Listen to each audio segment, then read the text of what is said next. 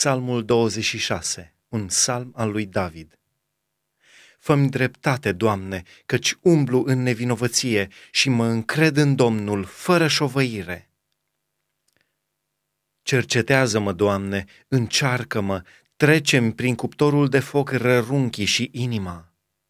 Căci bunătatea Ta este înaintea ochilor mei și umblu în adevărul Tău.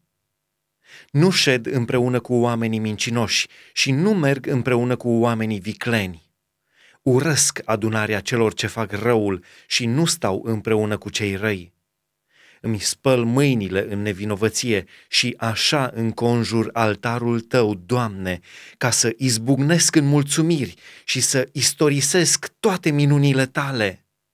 Doamne, eu iubesc locașul casei tale și locul în care locuiește slava ta. Nu mi lua sufletul împreună cu păcătoșii, nici viața cu oamenii care varsă sânge, ale căror mâini sunt nelegiuite și a căror dreaptă este plină de mită. Eu umblu în neprihănire, izbăvește-mă și ai milă de mine. Piciorul meu stă pe calea cea dreaptă, voi binecuvânta pe Domnul în adunări.